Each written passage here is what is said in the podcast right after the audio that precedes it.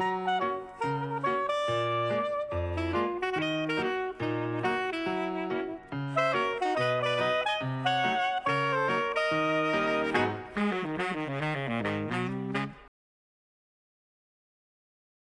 Psychobalado, un podcast pour être à la fine pointe en psychologie et en communication interpersonnelle avec les psychologues Yves Dalpé et Joanne Côté. Alors, nous avons des auditeurs de partout sur la planète et nous en sommes très honorés, chérie. Bonjour à tous. Oui, j'en profite pour te saluer. Alors aujourd'hui, en ce vendredi 4 octobre 2019, notre sujet principal porte le titre suivant, Les grands méfiants. Mais d'abord, le docteur Yves Dalpé nous présente succinctement quelques nouvelles tirées de recherches récentes en psychologie. Rebonjour, chérie. Ben oui. La première étude, le statut social, donne l'impression de compétence. Oui. Dans euh, le journal, The Journal of Personality and Social Psychology, euh, on a, j'ai euh, vu une recherche sur le, l'impact de, la classe sociale sur le, comment je pourrais dire, sur l'estime de soi d'une personne et sur ce qu'elle euh, projette sur les autres. Si je résume euh, brièvement, là, c'est que mm-hmm. euh, quelqu'un d'une classe sociale supérieure, disons, se perçoit meilleur que ce qu'il est. OK. OK. Si, je si tu résumes ça. Résumé à sa plus simple expression. Et l'inverse? Euh, ben, là, je te fais part de la recherche, que je vois ici, là, que j'ai lu. OK. Euh, alors, c'est que, quelqu'un va s'imaginer qu'il est, qu'il est bon, puis on, on, fait passer un test, mettons, sur euh, quelque chose.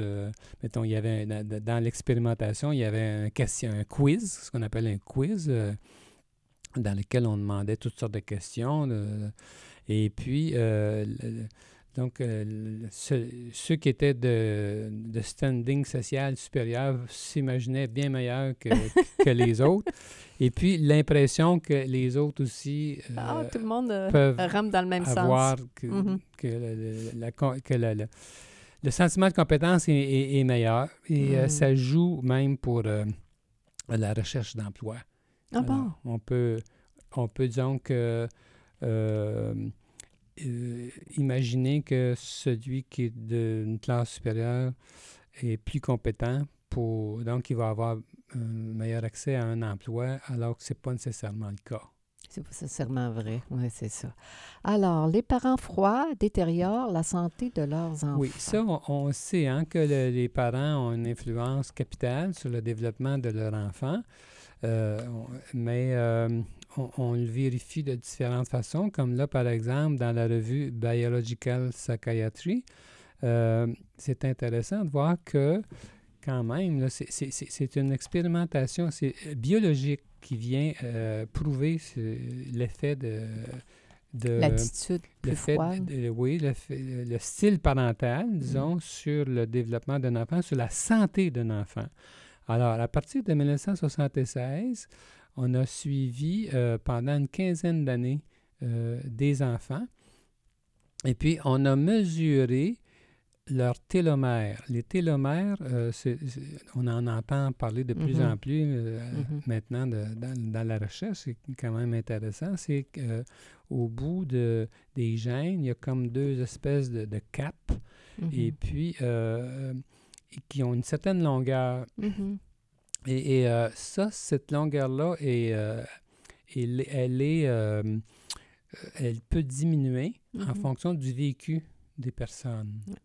Puis plus, la, plus cette, ça, diminue, moins la santé est bonne. Il y a un lien direct entre les deux. Puis, puis il me semble que la longévité est affectée aussi. Bien, ça aurait du sens. Et alors, on a mesuré ça dans le cas de presque 200 participants. Euh, à partir de 1976, euh, comme je le disais, pendant 15 ans. 15 euh, ans. Donc, en 2003-2006, on a pu voir que effectivement, les enfants dont les parents étaient froids par mhm. rapport aux parents chaleureux ils avaient des télomères raccourcis. Mhm. Donc, ça, ça démontre que c'est euh, c'est vraiment incroyable l'influence que... la connexion, la connexion euh, entre les- chaleureuse entre les, entre les parents et les Mm. enfants, comment Mm. ça affecte leur santé. Ouais, alors, c'est pas seulement des, des hypothèses et des idées, ça, c'est c'est- Ouais. ce, ce genre Ouais. d'idées que nous avons par Ouais. rapport aux relations interpersonnelles de façon plus générale. hein, on le Mhm. voit comme ça. Et c'est euh, appuyé, euh, on, on voit là, que ça, ça a des racines euh, Scientifique. scientifiques intéressantes. Très intéressant. Quand on déresponsabilise les dépendants de l'alcool et des drogues. Oui, c'est que, bon, ça, ça j'aime bien cette euh, recherche-là parce que ça va dans le sens de ce que je pense. On aime toujours voir euh, ça fait des confirmer. recherches qui confirment ce qu'on pense, ça, ça nous fait plaisir. Euh, alors, c'est une recherche qui est parue dans The Journal, The Journal of Social and Clinical Psychology. Et puis, euh, c'était fait sur 214 euh, personnes. Et euh, on s'est rendu compte que le fait pour le fait de, de, de, de, dire à quelqu'un que sa dépendance à l'alcool ou aux drogues est une maladie, Ouais. ça nuit, Ah ben, ça déresponsabilise. C'est comme si la personne était victime d'un méchant gène, Oui, quelque chose oui, comme ça. oui, c'est euh, alors euh, on, on a dans la dans l'expérimentation, là, on a devant un groupe, devant ce un groupe de personnes, on, le- on leur a dit que il y avait un texte là, qui disait que l'alcoolisme ou la, la- la- la dépendance à des drogues était due à une maladie, tandis que dans un autre texte, euh, on, disait à, à d'autres pa- participants que euh, euh, c'était dû à telle telle variable, puis sur laquelle les personnes pou- pouvaient avoir de l'impact. euh, Mhm. Donc, c'est ça ce que, ce que ça signifiait. Et évidemment, euh, que- avec un petit questionnaire, là, on a pu voir que ceux à qui on avait dit que c'était une maladie, évidemment qu'ils n'étaient pas intéressés de consulter Mhm. et puis qu'ils ne croyaient pas qu'ils pouvaient euh, que- Évoluer. alors que les, pour les autres, c'était très différent. Alors, la conception qu'on peut avoir de notre vécu, autrement dit, est tellement importante en termes là, de, de- de pouvoir. Mhm. Alors, si je m'imagine que toutes mes difficultés sont dues à, à une maladie Mhm. Qui n'est pas euh, de mon ressort, Mhm. Ben, je, suis rien, je suis je impuissant. réagirai pas en conséquence. Je- Alors, en voulant être gentil, mettons, souvent, je le vois un peu comme ça, souvent on a ce langage-là, ben, c'est une maladie, on veut être euh, compatissant, puis on ne veut Mhm. pas euh, culpabiliser, on ne veut Mhm. pas Diminuer la valeur de la la personne. valeur de la personne, tout ça, mais on lui nuit peut-être, en lui laissant voir qu'elle n'a pas de De pouvoir. Mhm. sur son vécu. Ah, c'est délicat, hein? Oui. C'est très délicat, mais quand on sait que ça, ça a un impact positif, euh, je pense que toute la communauté euh, médicale, on a intérêt à, à s'unir pour euh, pas enfoncer le clou. Avoir le bon vocabulaire. Le- ben, la bonne attitude, Oui. c'est ça. Alors, et maintenant, euh, on, on plonge dans notre sujet principal, les grands méfiants. Les grands méfiants. Alors, c'est un terme euh, aimable pour parler des paranoïaques, Mhm, en fait. mhm. Euh, je l'utilise de plus en plus, moi, en, en thérapie, Joanne, au lieu de dire quand je vois que quelqu'un a des attitudes paranoïaques ou quand euh, un client me parle de quelqu'un dans son entourage qui semble avoir des attitudes paranoïaques, au lieu de dire paranoïaque, ce qui est, ce qui est un, un terme très euh, dégradant, on pourrait dire même dégradant, ça peut être vu de même en tout cas. Alors, je vais utiliser le mot méfiant qui rend, moi je trouve que ça en rend peut-être plus justice à la vraie affaire parce que c'est ça le fond de l'affaire. Qu'est-ce que c'est un paranoïaque? Ben, c'est quelqu'un qui, euh, qui euh, se méfie des Ouais, autres, qui n'a pas confiance qui pas aux confiance autres. aux autres. qui euh, interprète les, les actions, les pensées des autres comme humiliantes. La, la base de la relation, la, la confiance n'est pas là. Au contraire. C'est Oh. Puis, c'est pas des gens faciles, hein? ce sont de grands querelleurs. euh, Malheureusement, euh, c'est des grands chicaniers. hein. Oui, alors dans les couples, là, on peut s'attendre à, à des batailles, là, quand euh, un des deux ou, Ou les deux. ou si jamais c'est les deux. c'est- c'est- Ouais. euh, mais on voit plus un paranoïaque avec une au- un autre trouble de personnalité que deux paranoïaques. Je suis pas certain qu'ils pourraient vivre longtemps ensemble. Dans le, oui, malheureusement. oui. Mais on est dans le royaume de la méfiance Ouais. Et, de la querelle. et de la querelle quand on est avec des paranoïaques. Là. Et, et souvent, ces personnes-là, malheureusement, peuvent euh, verser euh, dans, vers la violence hein, quand les gens, c'est des gens, comme on dit, très chicaniers. Ça Et peut aller Ça jusque-là. peut aller jusque-là. Oui. Alors, euh, c'est pour ça, moi, souvent, quand j'ai des gens qui sont un peu méfiants, un peu moyens, parce qu'il y a toute une gradation aussi au niveau de la méfiance. hein, euh, j'ai, je veux dire, j'ai toujours, j'ai toujours comme un- le, le souci de que leur euh, relation interpersonnelle ne, ne, ne glisse pas vers la violence, de les encourager à, Ouais. à revoir leur, leur attitude. Mais j'aimerais tout de suite clarifier quelque chose. ben, euh, euh, Peut-être pas clarifier, mais euh, porter l'attention sur le fait que dans la conception, la, la conception populaire qu'on a là, des Ouais. paranoïaques est tellement caricaturale que je trouve que les, que les paranoïaques eux-mêmes Ouais. puis leur entourage ne, ne les reconnaissent pas. Les gens ne réalisent pas qu'ils sont paranoïaques, en Ouais. fait. Euh, parce que qu'est-ce que c'est un paranoïaque? C'est, c'est pas quelqu'un qui, justement, euh, Qui est- qui- qui- cou- cou- cou- court les rues avec un couteau. Là, euh, non, non, non, euh, non. C'est- c'est quelqu'un qui, est, euh, qui peut paraître euh, tout à fait normal, puis qui peut euh, être très agréable de compagnie, Ouais. euh, tant qu'il ne se retrouve pas dans un conflit et qu'il euh, qu'il, là, devient... euh, Qui se sent des- humilié, Oui, qui se parce- sent menacé, oui. qui interprète les actions des autres comme délibérément humiliantes. Là. Oui. Alors là, il- la personne euh, paranoïaque, comme dit Camille Enfant, elle s'attend à ce que les, les autres les exploitent ou leur nuisent. Oui, c'est ça, c'est, ça leur attitude de base, hein?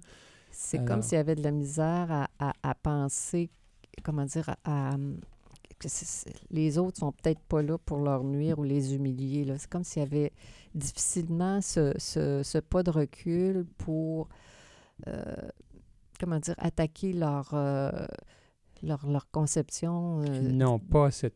Exact. malheureusement, leur, leur esprit, leur, euh, le- le- le- le- leur hypothèse de base, c'est que les gens euh, ne sont pas fiables autour d'eux, puis mettent en doute sans raison valable euh, leur, euh, leur identité, le- le- leur loyauté. Ouais. euh, alors, euh, ils sont, sont foncièrement dans la méfiance. ouais. Et puis ils attribuent des significations cachées, humiliantes ou menaçantes à des commentaires ou à des événements anodins. Ouais. Hein, c'est, Malheureusement. Si, si- si le voisin sort ses poubelles, euh, c'est, a un peut-être, signe. c'est peut-être un signe que... Il y a de l'hostilité contre, contre moi. Il m'envoie un message. euh, les gens vont interpréter comme ça, comme euh, suite à ton exemple, les poubelles. là, les gens peuvent se mettre à, à donner un sens qui est complètement exagéré. à- qui n'a qui, qui, qui pas un sens, qui est, qui, est- qui a pas de sa place. Exactement. C'est, distorsionné. euh, exagéré, distorsionné, euh, démesuré, etc. Ça fait des gens qui sont réticents à se confier, Ouais. de peur que l'information divulguée soit utilisée. utilisée contre eux. Alors, euh, puis ils se sentent facilement dédaignés. Ils sont prompts à y réagir avec colère et puis à contre-attaquer, hein, parce qu'ils défendent leur fort. Ils s'imaginent tout le temps que leur fort est attaqué alors qu'il ne l'est pas, Ouais. Malheureusement. Ouais. Mais euh, Alors, c'est euh, c'est pas. comme j'ai dit tout à l'heure, il y, a- il y a aussi une gradation avec Ah le ben, paranoïaque, oui. hein, comme dans tous les troubles de personnalité, comme dans toutes les personnalités. Euh, on peut penser euh, quelqu'un qui, qui, qui est, comment dire, euh, qui est très, très paranoïaque, ça va être très, très, très chicanière, comme tu disais tantôt, qui est la caricature, là, la personne qui se promène avec un couteau, qui est méfiant, puis qui va, euh, qui va, qui va, qui va tirer sur tout ce qui bouge, mais c'est pas, c'est les gens qui nous consultent, qui ont, euh, comment dire, euh, ce, ce- les- ce trouble-là, souvent, il- il- la, personne paranoïaque, elle met en doute sans justification la fidélité du conjoint. Oui, justement, la fidélité. Et comme on fait de la thérapie conjugale, individuelle, et on a été formés, nous, avec les relations extra-conjugales, on- ça peut, comment dire, nous amener, ça nous a amené à interagir avec des gens qui ont cer- Ben, certains même, profils. même selon le DSM, Mhm. ça- le, le DSM en parle, le paranoïaque met en doute sans justification Mhm. la fidélité de son conjoint. Ça fait partie presque inhérente là, de ce type de personnalité-là. C'est quelqu'un qui est, qui, euh, est méfiant de, de ce côté-là. C'est- Ouais, sa petite faiblesse. euh, sa, grande fa- sa grande faiblesse. Alors, euh, les- les- le problème, c'est que les paranoïaques sont convaincus d'avoir été trompés, même quand ce n'est pas le- absolument pas le cas. Ah, ça, c'est pas Euh, facile. c'est- Non, c'est ça. Alors, à plus forte raison, si, vous, euh, si votre conjoint est paranoïaque et que vous le trompez, alors, Gare à vous. ga- oui, ça ne sera pas drôle. Là. C'est- c'est la, la- la réaction peut être... euh, Virulente. oui, c'est... Mhm. euh, et puis, euh, mais dans le quotidien, ça fait quoi? C'est que euh, un mari euh, peut surveiller sa femme, puis... le, le millage sur est- sa voiture, les téléphones, les textos, l'enregistrer. Puis dès- tout simplement, dès, il, il surveille si- qui elle regarde, qui... euh, Ouais, la jalousie, hein? C'est des gens qui peuvent être euh, plutôt jaloux, euh, s'imaginer le pire. J'ai vu, j'ai vu, j'ai été témoin de- chez mes clients, là, une- une- euh, par exemple, une épouse qui se met en colère contre son mari dès qu'une femme sexée apparaît au petit écran. Ouais. Et puis, si le mari s'en détourne pas des yeux, il est coupable. Ouais, ça, c'est Euh, pas drôle, ça. Comme, euh, ouais. c'est, Euh, c'est, c'est pas drôle pour tout le monde. Oui. Et puis, et puis, elle peut l'accabler aussitôt qu'une jolie femme tombe dans son champ visuel. J'ai déjà vu ça. Que- un homme qui n'avait pas le droit de regarder. euh, Devant, Euh, droit de- devant lui. oui, il fallait qu'il euh, surveille toujours où il regardait parce qu'autrement, il se faisait taper sur le museau.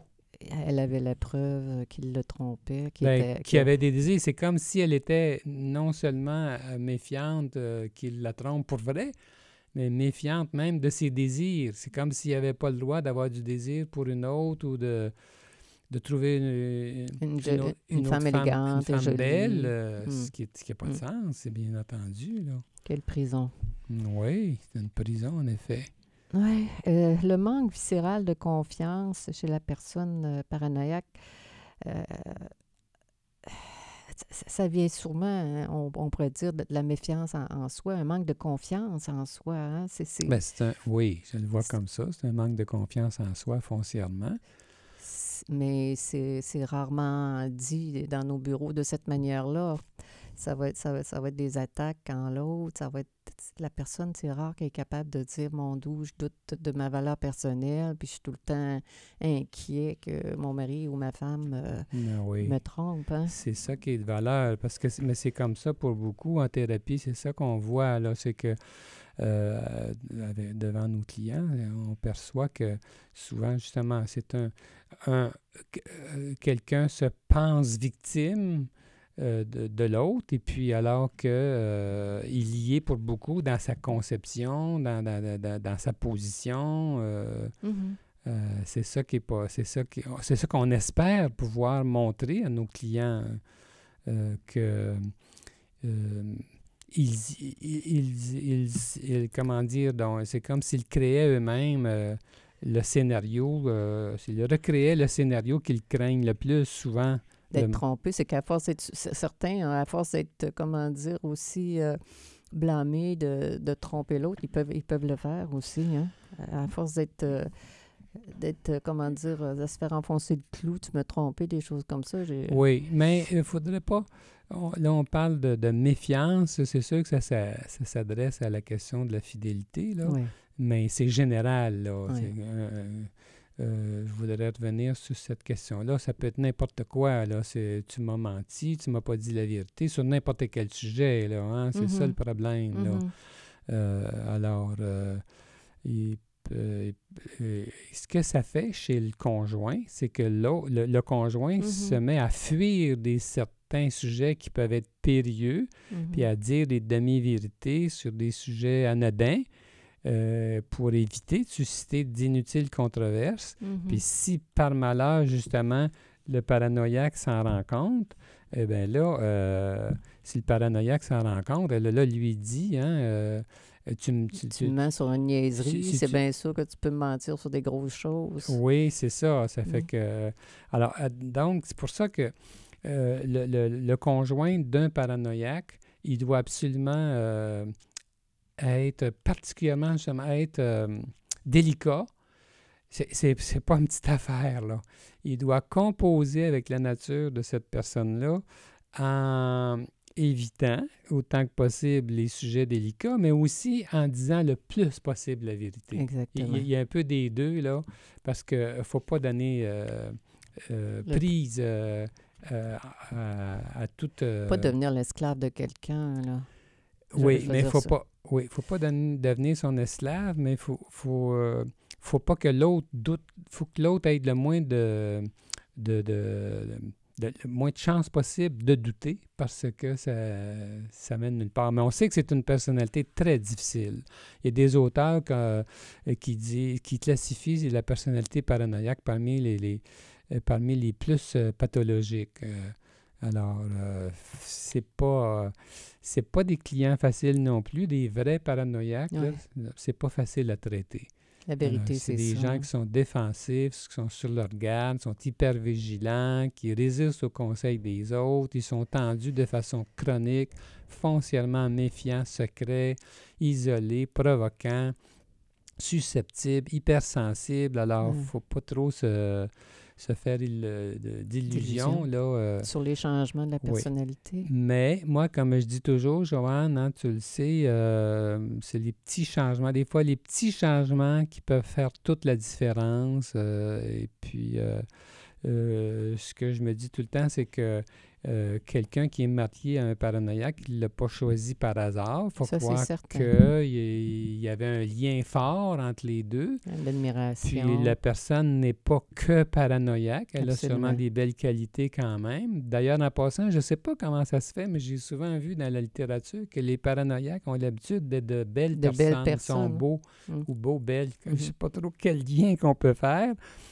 Euh, alors donc, ils peuvent être attirants, tout ça. Mais euh, ça peut coûter cher, ce modèle-là. Là, c'est ça. C'est ça. mais- Ça prend beaucoup de patience. Ça prend beaucoup. J'aime ça, ça être capable de, de dire la vérité euh, tout de go et peut-être des fois d'avoir la, la classe, d'éviter des sujets sensibles, d'être capable de réassurer la, la personne qui a tendance à être paranoïaque.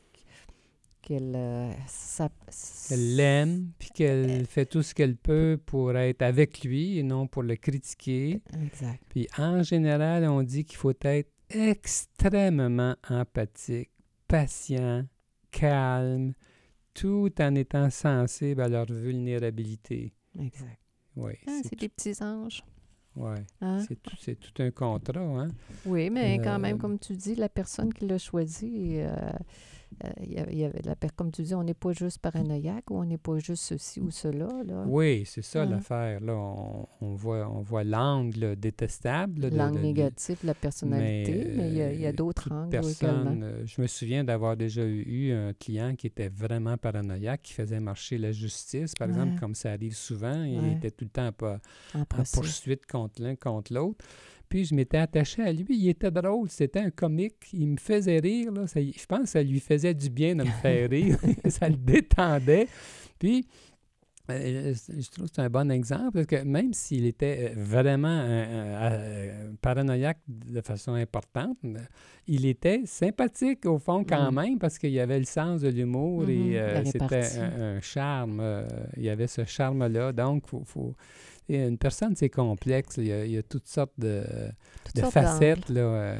Puis aussi, ce qui peut aider, c'est de savoir que euh, euh, la plupart du temps, la suspicion maladive du paranoïaque est fondée sur son expérience passée. Alors, c'est pas par hasard que la personne n'est pas née comme ça. Là. Souvent, il dans le passé, il a vécu des choses difficiles. J'ai vu ça chez un auteur qui s'appelle Bokian, qui parle des personnalités troublées en rapport avec la dépression. Et puis, j'avais trouvé ça intéressant, cette, euh, cette idée-là que euh, ben, ça peut nous aider peut-être à avoir un petit peu d'empathie euh, envers, ces personnes-là qui ont possiblement plus vécu quelque chose qui les a rendus méfiants. Oui. Alors, c'était un thème très intéressant. C'était Psycho Balado. Oui, sûr. Avec les psychologues Joanne Côté et Yves Dalpé. Nous sommes psychologues cliniciens en pratique privée à Québec. Pour plus d'informations sur qui nous sommes, sur nos livres, nos services et nos podcasts, consultez notre site web euh, www.dalpécoté.com. Alors, nous vous disons bonne semaine euh, à chacun de nos auditeurs de par euh, le monde entier, ce que nous trouvons bien fascinant. Au à bientôt.